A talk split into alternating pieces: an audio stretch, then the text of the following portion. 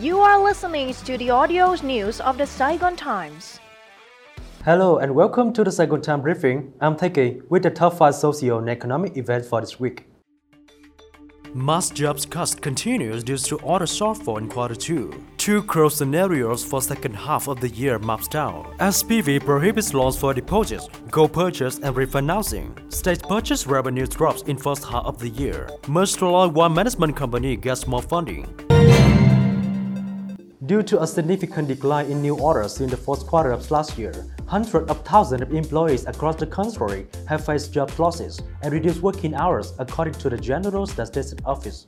In the second quarter, an estimated 217,800 jobs were lost, primarily in sectors affected by the order shortfall, such as textile, garments, and spare parts manufacturing. Many of these employees work in foreign invested enterprises in the shoe leaders and textile garment sectors. Provinces like Bắc Giang, Bình Dương, Ninh Bình, and Thanh Hóa have seen the highest number of employees facing working hour cuts. The Mekong Delta and southeastern regions experienced the highest unemployment rates. In Ho Chi Minh City, the number of people losing jobs at the working age in the second quarter accounted for 3.71%, reflecting an increase compared to the first quarter, while the number decreased to 1.23% in Hanoi.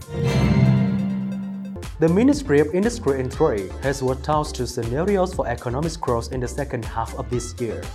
In the first scenario, Vietnam aims for a gross domestic product growth rate of 6% for all of 2023, meaning GDP growth in the third quarter should be 6.8% and 9% in the fourth quarter. This translates to an 8% growth rate for the second half of the year. In the second scenario, with a target GDP growth of 6.5% for 2023, the economists would need to expand by 7.4% in the third quarter and 10.3% in the final quarter, resulting in an overall growth rate of 8.9% from July to December. Despite the lower-than-expected economic growth in the third quarter and more difficulties ahead, the government stuck with the nation's GDP growth target at 6 to 6.5% for the year.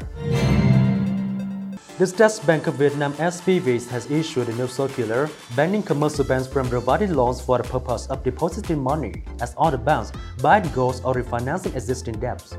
According to new regulation, banks are prohibited from granting loans for the purchase of gold bars or repayments of loans obtained from other banks, except in cases where loans is specifically entitled to paid loan interest incurred in the process of developing a project. The circular also prohibits commercial banks from providing loans for the purchase purposes and borrowing funds for the payment of share or capital contribution in company not listed in the stock market or not registered for trading on the unlisted public company market.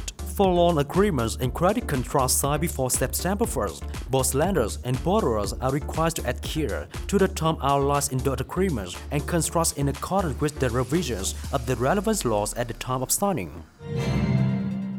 The state's purchase revenues in the first half of this year has reached nearly 875 trillion VND, falling 7.8% versus the year-ago period, and reaching 54% of the full year's estimate, according to the General Statistics Office.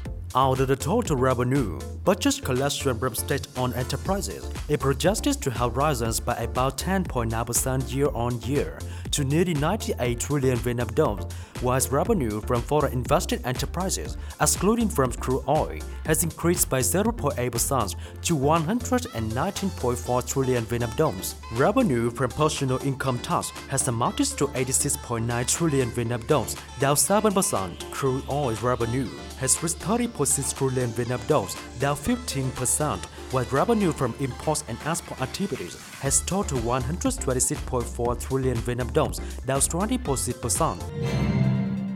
The cash-strapped Merchant Loy No. 1 Management Company will receive additional funding to increase its charter capital to 238 billion VND in the third quarter of this year. Deputy Prime Minister Lê Minh Khai concluded on July 1st that the government of Ho Chi Minh City has the authorities to approve the charter capital of Ho Chi Minh City Urban Railway No. 1 Company Limited, which manages Merchant Loy No. 1 between Ben Thanh Market and Suoi Tien Team Park. The city government is empowered to provide funding to the company, thus facilitating the preparation process, including business running, technology transfer for the urban rail lines operations. Moreover, The city requires to adhere to the project schedule in approving the increase in the company charter capital, as well as meets the legal capital requirements for a 100% state-owned company. And that's all from us for now. Thank you and see you next week.